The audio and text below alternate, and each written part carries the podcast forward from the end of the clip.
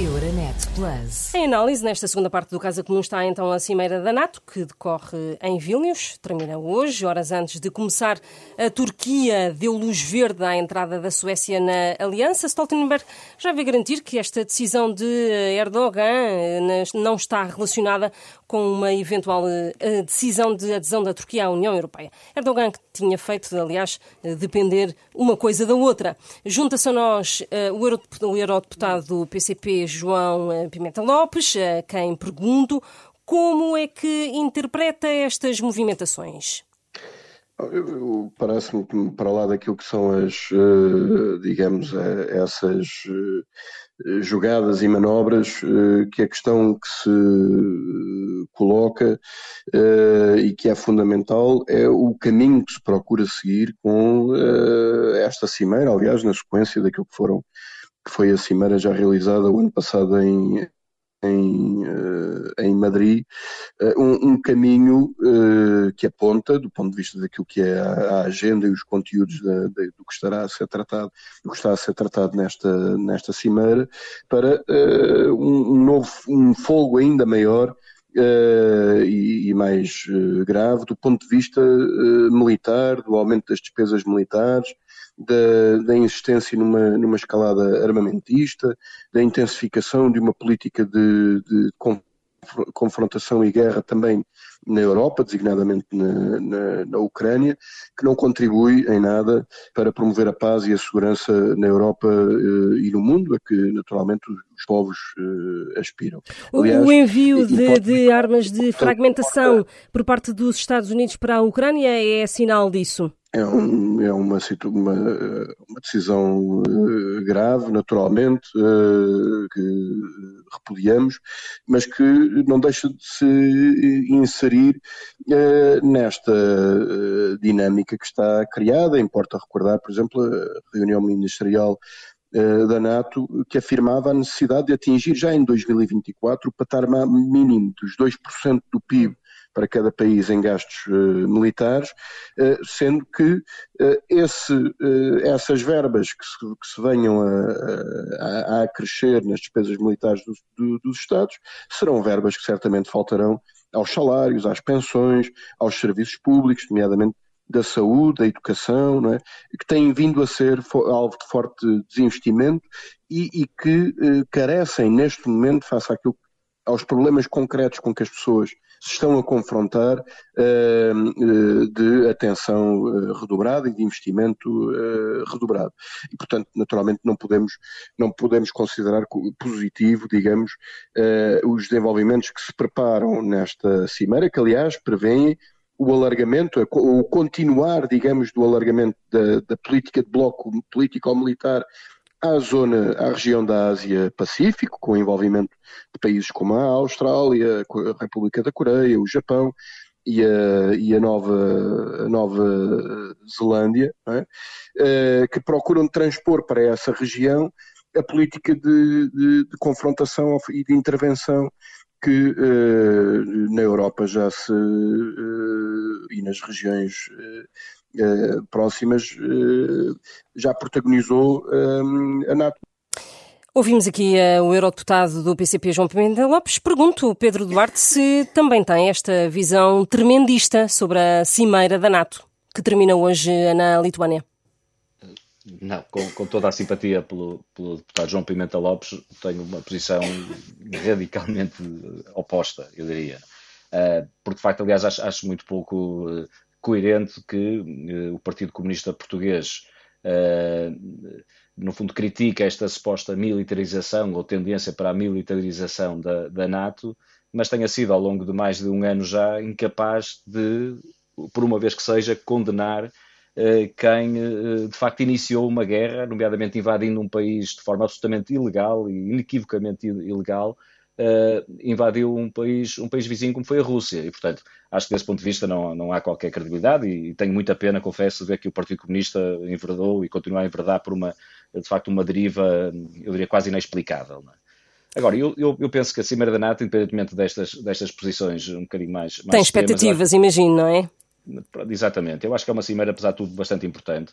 Acho que vale a pena uh, sinalizar o, o, posicionamento da Turquia nas últimas semanas, não apenas quando, quando o Erdogan recebeu Zelensky e afirmou de forma muito inequívoca que o caminho deveria passar também pela própria adesão da, da, da, da Ucrânia no, no, no futuro. Uh, mas até agora com esta decisão de, finalmente, eu diria, uh, dar a sua anuência à, à, à, integração da, da Suécia. E, portanto, desse ponto de vista, eu confesso que tenho, que, que vejo com satisfação, porque, ao contrário do que, do que, do que dizia há pouco uh, o João Pimenta Lopes, eu acho que este alargamento do, desta parceria, desta coligação internacional, nomeadamente a outras áreas geográficas, não, não refiro só ao leste europeu apenas e, portanto, à Ucrânia, mas no futuro, eventualmente, a outras zonas onde há democracias liberais e onde se pode partilhar os mesmos valores, acho que pode ser muito importante precisamente para a manutenção da paz global, não é, não é para qualquer a, a, ação ofensiva. Aliás, aquilo que tem caracterizado, pelo menos nas últimas semanas, ou nos últimos anos até, não, é? é que a NATO está manifestamente numa posição de, de defesa uh, e a tentar defender aquilo que são os nossos valores e aquilo que são, que são os nossos territórios, digamos assim. Não?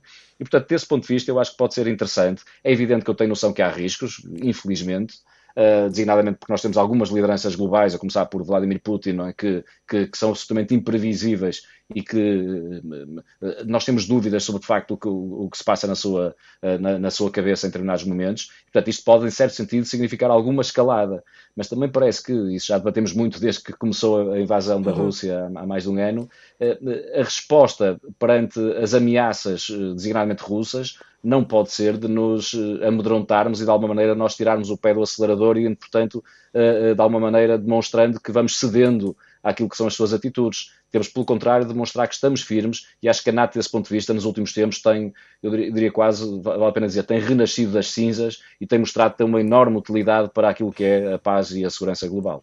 Porfírio Silva, que sinal é que foi este que o presidente turco quis dar à NATO? Ou como é que lê esta luz verde? É um toma lá da cá? Eu ia começar por outro lado. Eh, eu ia começar por outro lado uh, e ia começar por aquilo que disse o deputado do PCP, João Pimenta Lopes. Uh, escalada armamentista, aumento das despesas militares, sim, a China aumentou nos últimos tempos 600% a sua despesa militar, a Rússia 300%, os Estados Unidos 25%. Portanto, uh, sim, despesas militares em excesso, vamos ver onde é que elas estão. Uh, infelizmente, o PCP tem um, um grau de anti-americanismo tão enraizado no seu posicionamento político que às vezes perde a lucidez para analisar a realidade concreta.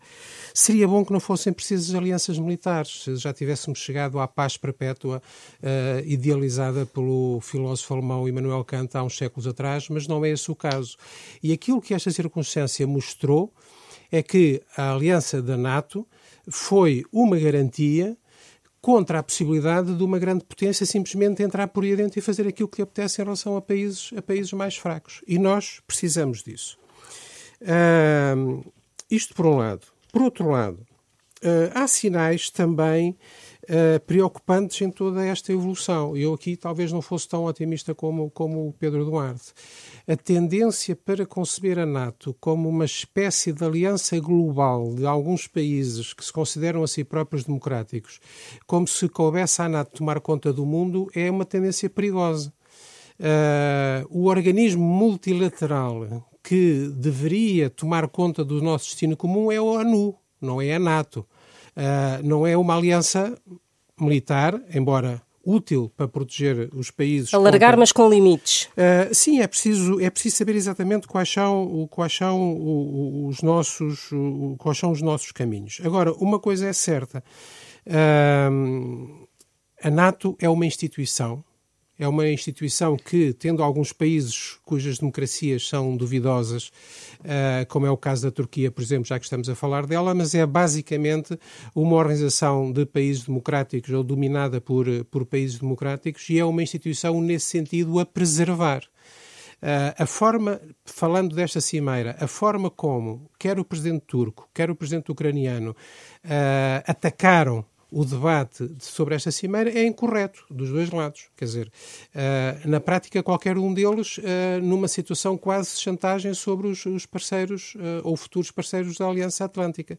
O Erdogan misturando a adesão à União Europeia, que eu acho que nem ele está disposto a fazer o caminho que os critérios de Copenhague exigem para ser membro da União Europeia, quanto mais nós aceitarmos um país que não, esteja, que não tenha feito o trabalho nessa matéria, e portanto misturando duas coisas que não têm nada a ver uma com a outra, e o presidente Zelensky, uh, no fundo, tratando aqueles que o têm ajudado uh, a resistir, e bem, Uh, como se fossem quase os seus, os seus adversários. Quando penso que é razoável entender, ou querermos entender, que temos que preservar a NATO como instituição, como instituição que tem regras, que tem formas próprias de proceder, que decide por unanimidade, o que também exige que haja alguns cuidados na forma como, como preparamos as decisões. Uma coisa que seria dar uma vitória à Rússia seria também nós destruirmos a NATO tal como ela é. Ou seja, transformarmos a NATO num campo de batalha de, de, de uh, verbal, uh, de acusações mútuas e de, e de, chantagens, e de chantagens mútuas. Isso seria já por si dar uma vitória à Rússia, enfraquecendo a, o caráter institucional e o caráter uh, de, decisão democrática que a, que a, NATO tem internamente.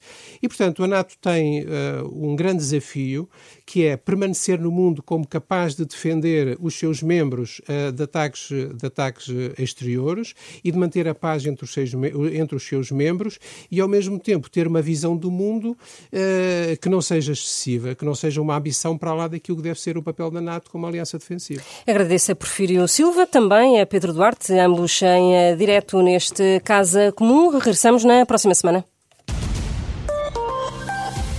Euronet Plus. Milano. Zagreb. Bruxelas. Sofia. Riga. Euronet Plus, a rede europeia de rádios para compreender melhor a Europa. Agora 28 minutos para as duas. Caso comum, debate sobre a atualidade sempre aqui na Renascença às quartas-feiras, hoje com Susana Madureira Martins. Já sabe que eh, pode depois também ouvir o podcast eh, nas plataformas